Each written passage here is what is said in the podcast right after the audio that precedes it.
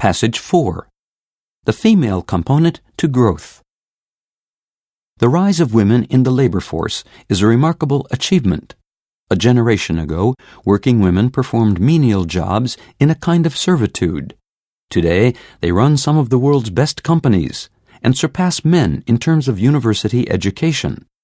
The feminization of the workforce has been driven by the rise of the service sector, where women can compete as well as men and the decline of manufacturing, where heavy physical labor is often required.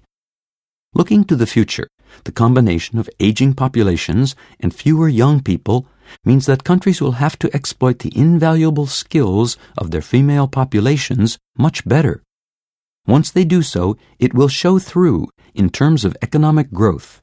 The effects will be variable, benefiting some countries more than others. Women often have top jobs in the United States and Northern Europe, but in Italy and Japan, where social attitudes are more rigid, far fewer women are working.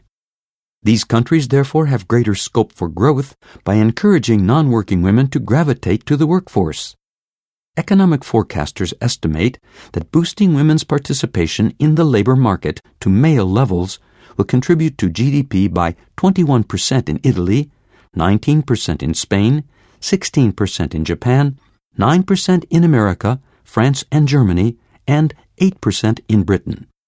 So it is conceivable that every country will be subject to an upturn in its economic growth if it boosts the inclusion of women in the workforce. To do so will require investment in childcare infrastructure so that women with children can feel secure about leaving the home.